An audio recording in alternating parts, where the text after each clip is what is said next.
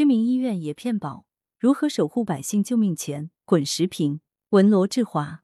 国家医保局消息，二零一七年一月、二零二零年九月期间，武汉同济医院存在串换、虚记骨科高值医用耗材问题，骗取医保基金支付超两千三百万元。武汉市医保局对此作出罚款五千九百二十四点六万元的处罚决定。四月二十一日，中新网：武汉同济医院在武汉老百姓的心目中是响当当的名牌，每日去看病的患者络绎不绝。然而，同济医院居然也骗取医保基金，实在让民众大失所望。这起案件一经曝光，就引发广泛关注，是因为该案情况特殊，小医院、小诊所骗保并不鲜见。但这样一家名声响当当的医院骗保就真不多见了。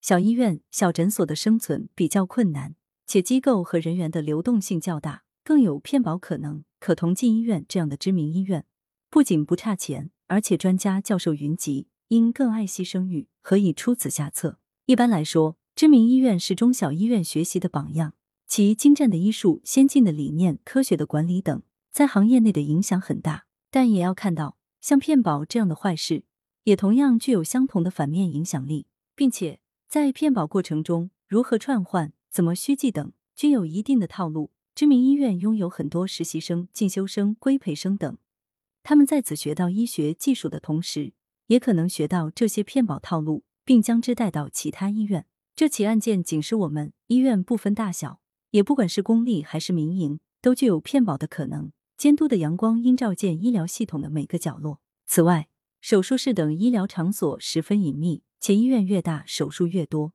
越容易以技术需要之名行骗保之实。监管人员若不具备极高的专业素养，就难以发现其中猫腻。因此，医保基金监管制度体系改革也需加速推进，建立健全监督检查、智能监控、举报奖励、信用管理等制度，方能进一步织密医保基金监管之网。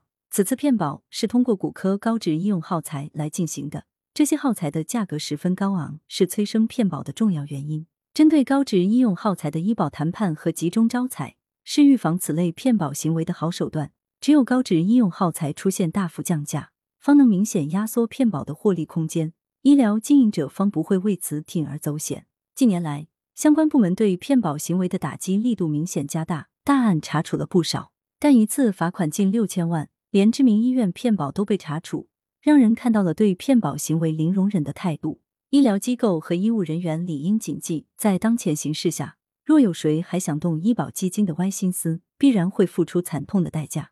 这起案件是根据举报线索查获，也证实了群众监督的力量，说明民众不仅要对打击骗保充满信心，而且还要主动参与其中，和监督部门一起，共同守护好老百姓的救命钱。